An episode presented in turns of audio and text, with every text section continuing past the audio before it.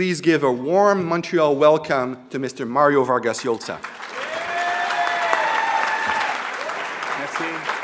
ربما يكون هذا لسان حال القراء والروائيين في كل أنحاء العالم.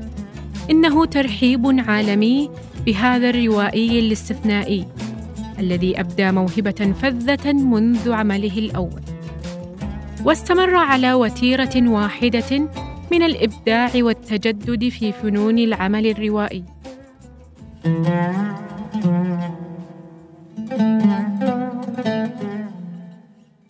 أهلاً وسهلاً بكم في الموسم الأول من بودكاست السارد، والذي نتناول فيه مجموعة من أهم الروائيين الذين أثروا في الروائي العربي المعاصر.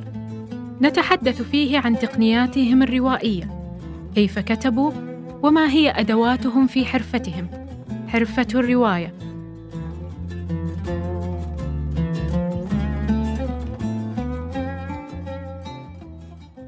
في هذه الحلقة سيكون الروائي البيروفي ماريو فارغاس يوسا الحاصل على جائزة نوبل عام ألفين وعشرة، صاحب رواية حفلة التيس وقصة مايتا وشيطنات الطفلة الخبيثة وغيرها من الأعمال العالمية والفريدة، هو موضوع حلقتنا.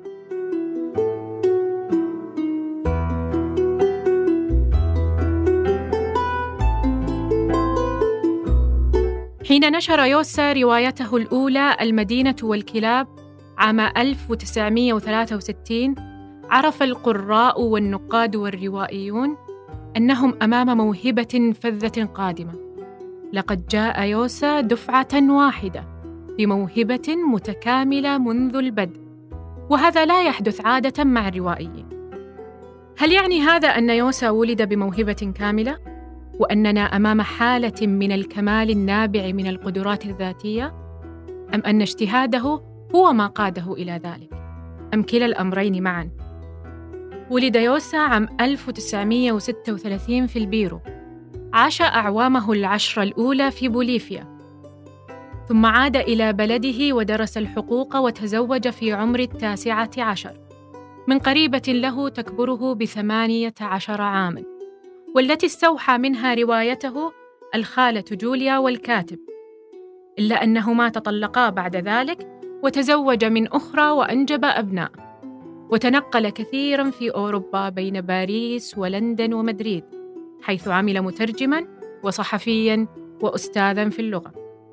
لقد كان يوسا يؤمن بأهمية العمل الجاد والمستمر، وأن يسخر المرء حياته للكتابة ومن أجل الكتابة، فإذا أردت أن تكون كاتباً عليك أن تعيش من أجل ذلك. بدأت شهرته مع روايته الأولى، وتصاعدت وتأكدت مع رواياته وقصصه التي بلغت العشرين، فقد كان يصدر في كل ثلاث سنوات عملاً جديداً، هذا غير المقالات والدراسات النقدية، ومع كل عمل كان يثبت أن موهبته ليست عابرة ولا مؤقتة، بل حقيقية ومتدفقة ونبعها صاف وعميق. يقول: ما يحصل معنا لا يشبه ما يحصل مع الأطباء أو المهندسين أو المحامين مثلاً، الذين يزدادون ثقة وشعوراً بالأمان حيال مهنتهم مع الوقت بسبب المراس والتجربة. العمل الإبداعي لا يؤدي إلى ذلك الشعور بالأمان، حتى لو كنت قد أدركت كتابك السبعين. إنه الارتباك نفسه، الخوف نفسه، أكاد أقول الجزع أمام الورقة البيضاء الإرهابية وتهديد الخواء. الطمأنينة شعور غريب على المبدع. المبدع كل مرة مبتدئ، كل مرة يقول في سره: ربما لم يعد عندي شيء أقوله، لكنه يحفر ويحفر ويجد ما يقوله. هكذا يصبح أكثر قساوة حيال نفسه مع الوقت، وأكثر انتقاداً لنصه، وأكثر إدراكاً لما عجز عن تحقيقه، وإلا فلن يعيش. أنا لم أخف عندما أصدرت روايتي الأولى مثل ما أخاف الآن.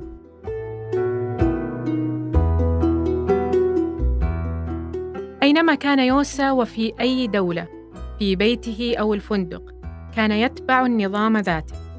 يستيقظ في السادسة صباحاً ويقرأ لمدة ساعة، ثم في السابعة يقوم ببعض التمارين الرياضية، وبعد عودته إلى المنزل يقرأ الصحف. ومن العاشرة والنصف وحتى الثانية يكتب بخط يده، ثم يذهب إلى المكتبة العامة حتى السابعة مساء. كان يكتب كل يوم حتى في يوم الأحد، حيث يكتب المقالات الصحفية. يحب يوسا كتابة الروايات والدراسات بقلم الحبر السائل، ثم تقوم المساعدة بطباعة المسودات ويعود هو لتصحيحها.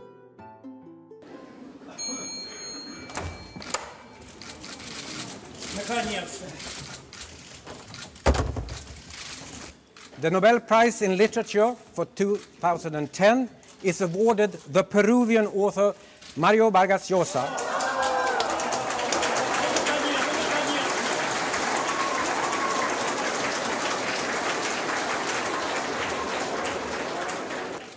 For his cartography of the structures of power and his trenchant images of the individual's resistance, revolt and defeat. صحيح أن يوسا أبدى موهبة فذة منذ صدور عمله الأول حين كان عمره سبعة وعشرين سنة، لكنه انتظر بعدها خمسين عاماً حتى يحصل على جائزة نوبل للآداب، والتي حازها عن خرائط السلطة التي رسمتها أعماله وتصويره النير لمقاومة الفرد وثورته وهزائمه.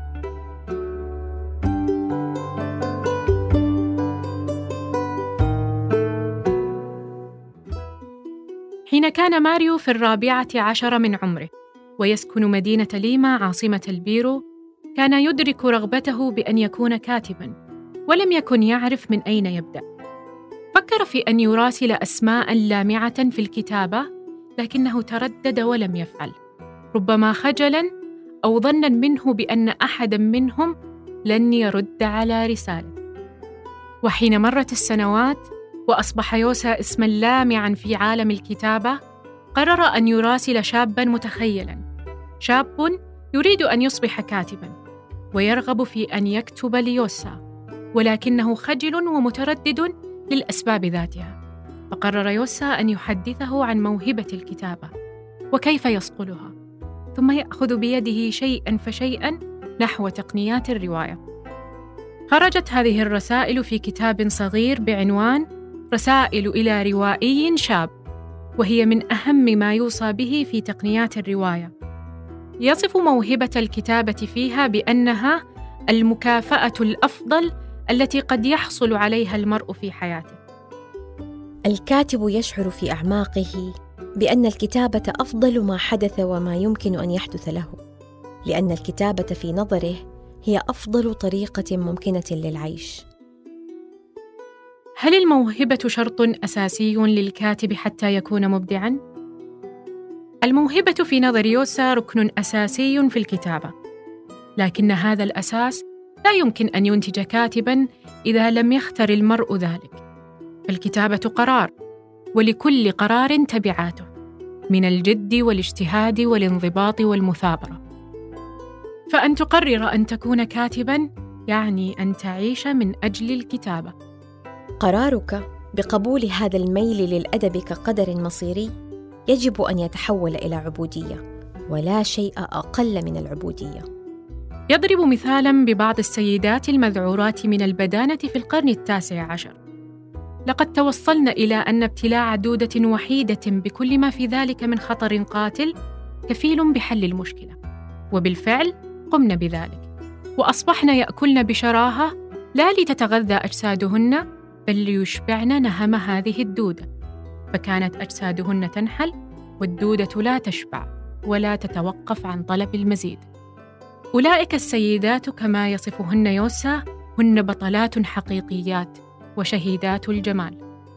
يشبه يوسا قرار الكتابة بقرار ابتلاع هذه الدودة، فما إن تستقر في أحشائك حتى تستعمرك، ويصبح نظام يومك وحياتك وعلاقاتك بمن حولك موقوفاً على إرضائها، لأنها لا تشبع ولا تعرف التوازن. الميل الأدبي ليس تجزية للوقت، وليس برياضة ولا لعبة راقية تمارس في أوقات الفراغ، إنه انكباب حصري وإقصائي لما عداه، وعبودية مختارة بحرية تجعل من ضحاياه المحظوظين عبيداً. وبعبارة أخرى، فإن من تبنى هذا الميل الجميل لا يكتب ليعيش، وإنما يعيش ليكتب.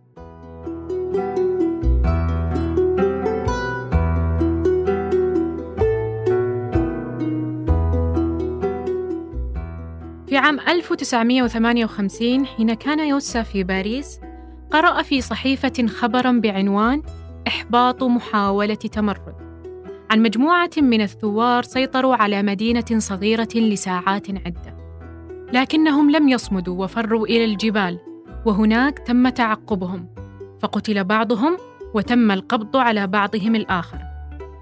كان الخبر يعوزه كثير من الدقة والتفصيل.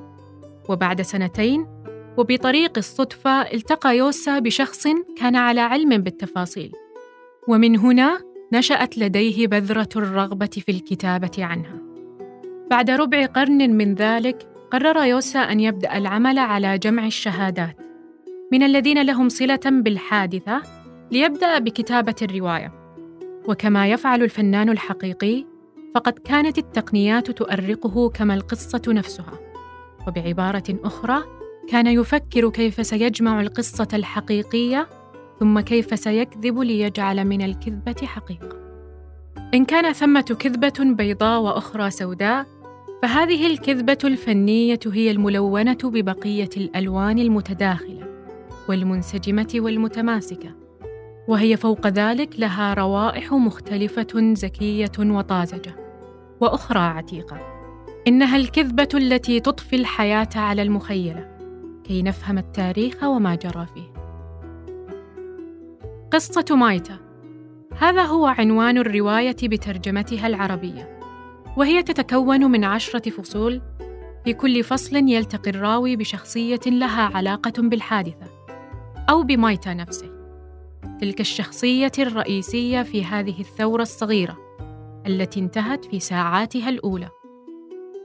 مايتا رجل أربعيني وعضو في حزب صغير منشغل بالأفكار والانقسامات. يظهر له فجأة شاب ملازم اسمه بياخس، ومن العلاقة بين الاثنين تبدأ فكرة الثورة. يحكي يوسا كيف أنه من المثير أن تجمع شهادات يرويها كل طرف لأسبابه الخاصة، فبعضهم يتمنع خوفاً، وبعضهم يروي ما جرى بطريقته ليبرر موقفه في ذلك الوقت، أو ليبرر مكاسبه في الحاضر. بعد أن جمع يوسا الشهادات وأصبحت القصة متكاملة بين يديه، فكر وقلب النظر كيف سيعيد صياغتها ليروي كذبته الفنية، وبأي أدوات وأي شكل سيروي الرواية. قرر يوسا أن يرويها كما حدثت له، فالرواية تحكي حكاية يوسا حين كان في باريس وقرأ الخبر، ثم وبعد خمسة وعشرين عاماً قرر أن يجمع الشهادات حول الحادثة، ويجعلنا نفكر معه وهو يجمع الشهادات، ما هي الحقيقة وكيف يمكن أن ننتج الكذبة. في لقائه مع إحدى الشهود يتجادل معها في التفاصيل ويدقق ويسأل، حتى إذا ارتابت وانزعجت أكد لها: لن يكون ما سأكتبه هو القصة الواقعية بالفعل، وإنما رواية، نسخة مختلفة جداً عن الواقع، بعيدة عنه، بل ومزيفة إن أنت شئت. فتقول بسخرية: لماذا كل هذا الجهد إذن؟ لماذا تحاول تقصي ما جرى؟ ولماذا تأتي لتحقق معي بهذه الطريقة؟ لماذا لا تكذب إذن منذ البداية؟ فيوضح لها يوسا: لأنني واقعي، أحاول أن أكذب دائما في رواياتي، وأنا أعرف السبب، إنه أسلوبي في العمل، وأعتقد أنها الطريقة الوحيدة لكتابة قصة بالانطلاق من التاريخ. إن يوسا يدخلنا معه هنا في تقنيات العمل، فبينما هو قد أنجز روايته ونحن نقرأها الآن مطبوعة بين أيدينا، إلا أنه يجعلنا نفكر معه بأي طريقة يمكن أن تروى الرواية. كيف ستصنع الكذبة بعد جمع الشهادات؟ ومن هو مايتا وما دوره؟ ومن هو بياخس وما هو دوره؟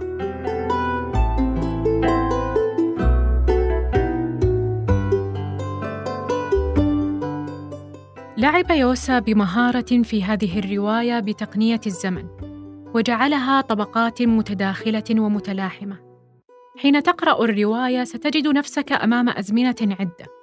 الأول هو الزمن الذي قرر فيه يوسا أن يجمع الشهادات والتقى فيه بالشهود، أي بعد الثورة الصغيرة بخمسة وعشرين عاماً. والثاني هو زمن وقوع الثورة، ويكون من خلال ما يرويه الشهود. وفي زمن وقوع الحادثة قد ينقسم الزمن أيضاً إلى قسمين، فنصبح أمام ثلاثة أزمنة، والمدهش أن يوسا يرويها في سياق واحد. كان مايتا عضواً في حزب يساري صغير صغير جداً جداً، لدرجة أن أعضاءه لا يتجاوزون بضعة أشخاص، ومقرهم مرآب صغير تغطي جدرانه صور اليسار الثائر. وفي وقت كان انقسام اليساريين مألوفاً، وتكوين حزب جديد من بضعة أشخاص أمراً عادياً. كان اسم الحزب كما في الترجمة العربية حا عين ثا تاء. ارتكب مايتا خطأ حزبياً بأن زار دون إذن شخصاً من حزب آخر اسمه بلاكير، وطلب منه المساعدة في الثورة المزمع عليها. اعتبر ذلك خيانة عظمى، فاجتمع حزبه الصغير في المرآب المستأجر من عجوز للتصويت على طرده. يروي لنا يوسا لقاءه ببلاكير بعد خمسة وعشرين عاماً، هذا زمن وعدوا معي. وبلاكير يروي زيارة مايتا له زمن الثورة، زيارة الخيانة، وهذا زمن ثاني. ويروي بلاكير أيضاً على لسان مايتا حادثة طرده من الحزب بسبب الزيارة، وهذا زمن ثالث. يبدأ المشهد بالتصويت على طرد مايتا من الحزب في المرآب، بينما هو يريد مناقشة ثورته. غير مسموح بالحوارات الشخصية، أصر الأمين العام، وإذا كنتما تريدان الشجار فاذهبا خارجاً. معك حق يا رفيق، قال مايتا، لا حوارات شخصية ولا مشاجرات ولا أي شيء قد يبعدنا عن الموضوع. فلنعد إلى جدول أعمال اليوم ولا تقاطعني على الأقل. رد رفيق آخر، هناك اقتراح يطالب بطرد مايتا، وهذا هو ما نناقشه. ثم تنتقل الرواية فجأة ودون فاصل لزيارة مايتا لبلاكير. قال بلاكير وهو يسد أمامه الطريق إلى بيته، ألم يكن واضحاً لك بأننا يجب أن لا نلتقي ثانية؟ إنها قصة طويلة، رد مايتا، لم يعد بإمكاني توريطك، فقد طردوني لأني تحدثت إليك. ثم تعود الرواية ودون فاصل أيضاً إلى يوسا الراوي مع بلاكير في الزمن الحاضر. كنا قد غادرنا مقهى هايتي ورحنا نتمشى، حين قال لي بلاكير بنبرته المشاكسة، طردوني أنا لأني استقبلته، فعلوا ذلك بعد عشر سنوات. هكذا تسير الرواية عبر دمج الأزمنة في سياق واحد ودون فصل.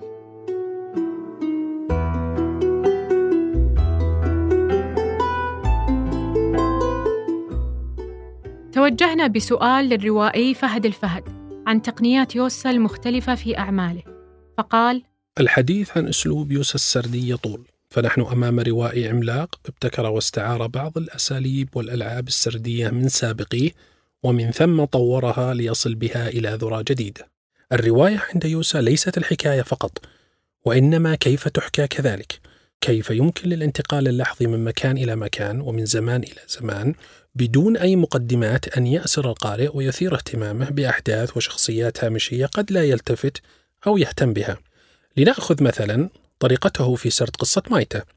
في قصة مايتا يقدم لنا يوسا شخصية هامشية، رجل في الأربعين تقوده حماسته وخيالاته وربما شهواته إلى إطلاق ثورة تروتسكية في جبال الأنديز، ثورة منذورة للفشل منذ بدء التفكير والتخطيط لها، ثورة لا تستمر أكثر من اثنتي عشرة ساعة لتنتهي نهاية مخزية جارفة معها أحلام مطلقيها البلهاء.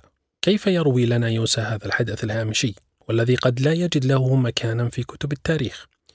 يفتتح بهواجس الراوي والذي يعيش في العاصمة البيروفية ليما سنة ألف وتسعمئة وثلاثة وثمانين.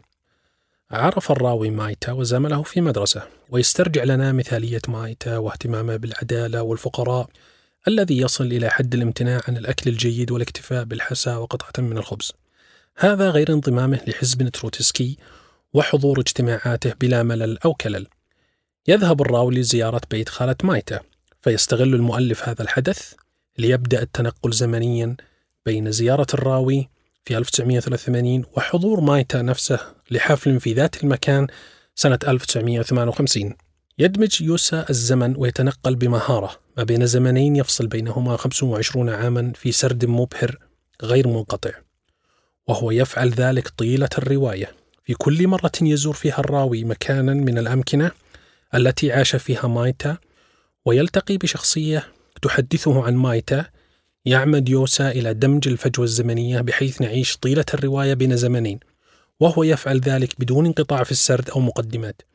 أحيانا يسأل أحدهم في ألف وتسعمئة وثلاثة وثمانين سؤالا فيأتي الجواب مترددا من ألف وتسعمئة وثمانية وخمسين، لقد انتقلنا زمنيا، من خلال علامة استفهام أو فاصلة صغيرة. مارس يوسا هذه الرشاقة السردية في جل أعماله، ففي عمله الآخر الفردوس على الناصية الأخرى نجد أنفسنا نعيش قصتان في قصة واحدة، قصة المناضلة النسوية فلورا تريستان في فصل، ومن ثم قصة حفيدها الرسام المعروف بول غوغان في فصل آخر.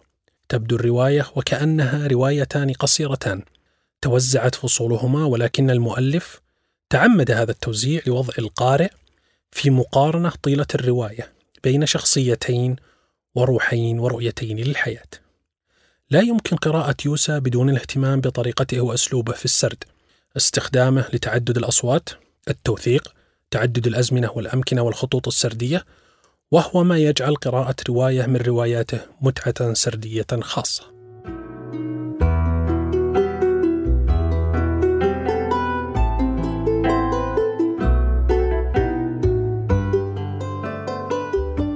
هل السعادة الدائمة وهم أم حقيقة؟ وهل يمكن أن يصل الإنسان في يوم من الأيام إلى جوهر وروح الحياة؟ وهل توجد إمكانية لوجود مجتمع عادل ومتكافئ؟ هل الفردوس الأرضي حلم أم حقيقة؟ الفردوس على الناصية الأخرى، هذا هو عنوان رواية ماريو فارغاس يوسا التي تتحدث عن شخصيتين حقيقيتين في القرن التاسع عشر، ولا يغرنكم أنها شخصيات حقيقية. فيوسا يعرف كيف يكذب بألوان جميلة وحقيقية. فلورا فتاة تبحث عن الفردوس الأرضي في أيديولوجيا مستقبلية، وتسعى لعالم أكثر عدلاً للنساء والرجال. تطوف المدن الفرنسية سعياً لتكوين ودعم اتحاد عالمي يحول أفكارها إلى واقع. أما غوغان الشخصية الثانية، والذي هو للمصادفة حفيدها الذي لم تلتقي به ولم تتقاطع معه ولم يعرف عنها سوى القليل، فهو رسام شهير سئم باريس ومجتمعها الفني، فقرر أن يبحث عن جوهر وروح الحياة، فقام برحلة إلى تاهيتي وجزر المارتينيك بحثاً عن بدائية الإنسان حيث يكمن الفردوس الأرضي. استغرقت هذه الرحلة قرابة عشر سنوات. فلورا الجدة تتقدم إلى الأمام للبحث عن أيديولوجيا مستقبلية عادلة وحالمة، وغوغان الحفيد يعود للوراء بحثاً فيما قبل التاريخ عن حالة بشرية بريئة وطازجة. في أمريكا اللاتينية كان الأطفال يلعبون لعبة مسلية، حيث يغمض طفل عينيه ويقف على دائرة ويسأل أصدقائه هل الفردوس هنا؟ فيجيبونه كلا، جرب مرة أخرى، فربما الفردوس على الناصية الأخرى. قام يوسا أثناء كتابته الرواية برحلات استقصائية من لندن إلى باريس إلى أريكيبا إلى جزر الماركيز إلى تاهيتي وليما، بغية اقتفاء آثار شخصيتي الرواية. رافقته في رحلته ابنته المصورة مورغانا التي أقامت معرضاً فيما بعد حول الموضوع. يوسا يتحرى جيداً عن شخصياته، لأنه على حد قوله يحب مزج الخيال بالحقيقة لكي يكذب أفضل.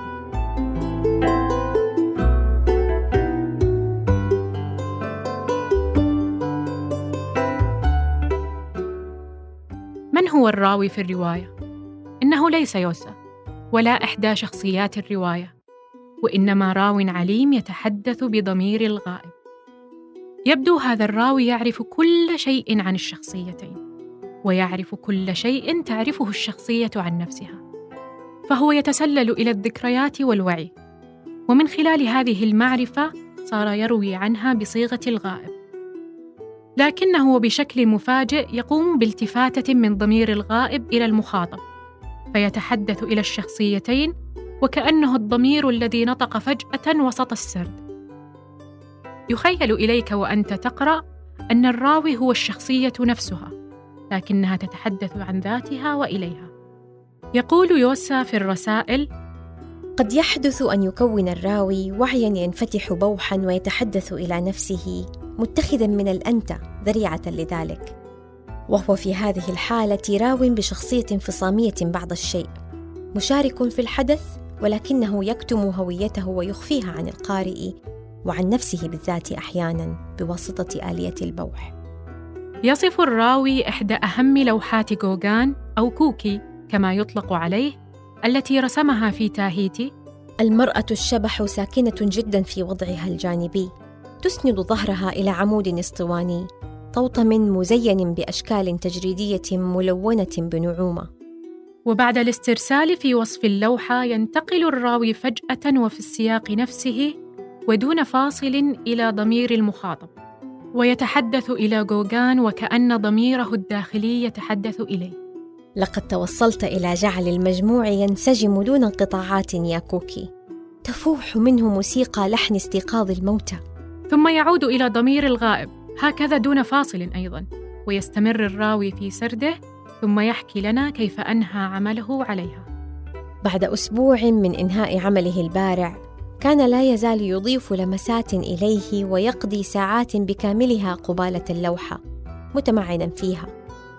ثم يقوم باللعبة ذاتها في السرد، ينتقل بنا فجأة إلى ضمير المخاطب كأن غوغان يخاطب ذاته.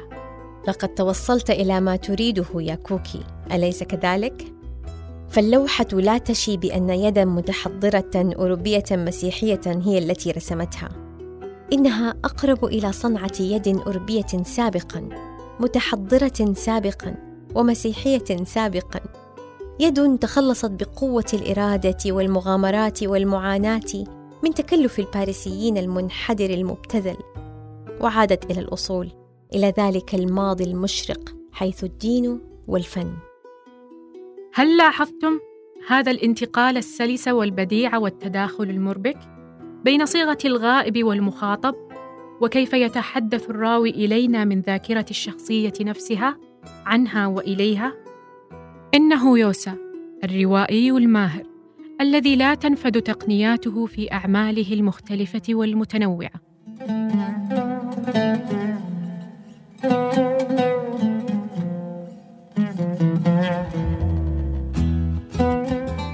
الرواية صنعة، ولكل صنعة قواعد وأصول، وبالممارسة تصقل المواهب، وبالكتابة المرة تلو المرة يعثر الكاتب على تقنياته وصوته الخاص. تم إنتاج هذا البودكاست بدعم من مبادرة دعم المحتوى بمركز الملك عبد العزيز الثقافي العالمي بالظهران إثراء.